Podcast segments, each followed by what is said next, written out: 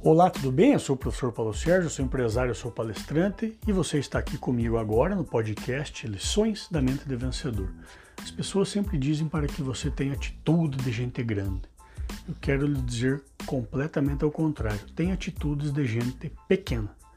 Mesmo nessa pandemia, muitas vezes você vê as crianças dividindo um doce, dividindo uma água, dividindo um suco que elas têm, dividindo, dividindo um sanduíche, né?